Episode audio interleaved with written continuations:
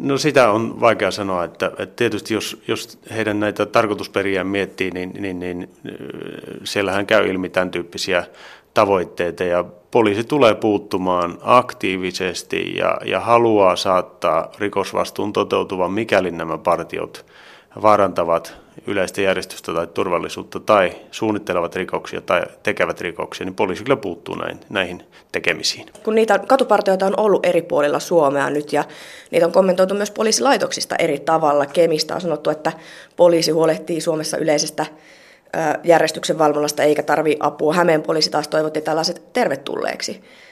Nyt kansalainen on tässä vähän hämmentynyt, niin poliisiylijohtaja Seppo Kolehmainen, jyrähdä nyt ja kerro, että mitä mieltä siis Suomen poliisi on näistä katupartioista? No tässä tietysti täytyy muistaa se pitkäaikainen työ, mitä, mitä on lähipoliisitoimintamallin alla tehty, että ollaan haluttu aktivoida ihmisiä mukaan oman turvallisuuden huolehtimiseen ja osallistumaan esimerkiksi katupartioihin, mutta tässä tapauksessa jyrähtäminen tarkoittaa sitä, että poliisi ei hyväksy rasistisessa tarkoituksessa perustettuja katupartioita. No jos poliisi toteaa, että tota, tuolla on uusnatseen katupartioita kävelemässä Suomessa, niin miten poliisi voi puuttua siihen?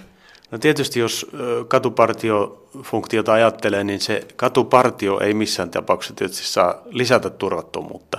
Ja jos kansalainen tuntee turvattomuutta nähdessään tämmöisen partion, niin tietysti soitto poliisille ja me käydään tarkastamassa, että mistä on kysymys ja, ja onko, onko minkälaiset tarkoitusperät tämmöisellä liikkumisella. Mutta sitten taas tullaan perusoikeuskysymyksiin, että esimerkiksi meillä on vapaa liikkuvuus, meillä on vapaa pukeutuminen, me ei tämän tyyppisiin asioihin pystytä puuttumaan, mutta ainakin voidaan käydä katsomassa, että, että mitä, mitä tarkoitusperiä tämmöisellä partiolla, joka liikkuu siellä vaikkapa koiran kanssa, että miksi, miksi ovat liikkeellä ja ainakin tuoda esiin se, että, että poliisi seuraa ja kontrolloi liikkumista. Voiko kuka tahansa perustaa tällaisen katupartion? No periaatteessa sillä ei ole estettä, että jos ei riko lakia ja on hyväksyttävät, hyväksyttävät tarkoitusperät, mutta sitten tullaan taas siihen, että, että tuota, mikä on, miksi tämä, tämä kyseinen toiminta on perustettu tai tarkoitettu. Että jos siinä on tarkoitus vain vaikkapa rasistinen, niin silloin se ei ole missään tapauksessa hyväksyttävä, mutta tietysti meillä on yhdistymisvapaus ja kokoontumisvapaus ja liikkumisvapaus, että, että näitä arvoja ei tietysti ja näitä oikeuksia voi, voi tuota estää, että jos joku niitä käyttää. Poliisiylijohtaja Seppo Kolehmainen, lisääkö nämä nykyiset katupartiot suomalaisten turvallisuutta?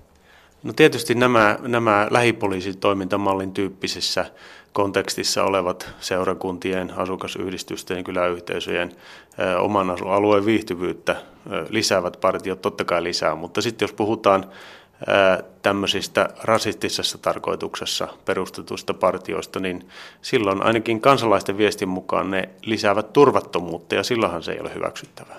No, kerro vielä vähän siitä lähipa- lähipoliisitoiminnasta ja niistä katupartioista, jotka on toiminut. Millaista toimintaa se siis on? Esimerkkinä voi mainita, mikä on ollut tuolla sisäministeriön sisäisen turvallisuuden raportissakin tuolla pormestarin luodossa Porissa – asukasyhdistys loi tämmöisen katupartio-toimintamallin.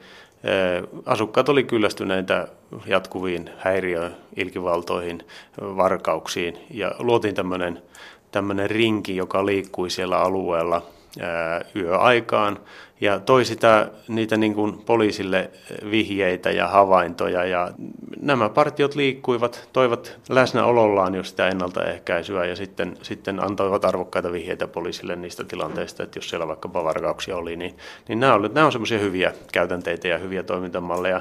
Toinen tulee mieleen sitten vaikkapa erittäin arvokas seurakuntien tekemä työ siinä, että koulujen lopettamisviikonloppuina ollaan liikkeellä ja, ja tuota, tuodaan sitä läheisyyttä ja huolehditaan sitten näistä nuorista ja, ja myöskin sitten tuodaan nuorille sitä viestiä, että, että esimerkiksi päihteitä ei ihan holtittomasti käytetä, koska siellä liikkuu tämmöisiä, tämmöisiä vanhempaa yhdistyksen, yhdistyksen väkeä tai seurakunnan väkeä tai niin edelleen, että tämän tyyppisiä hyviä käytäntöjä.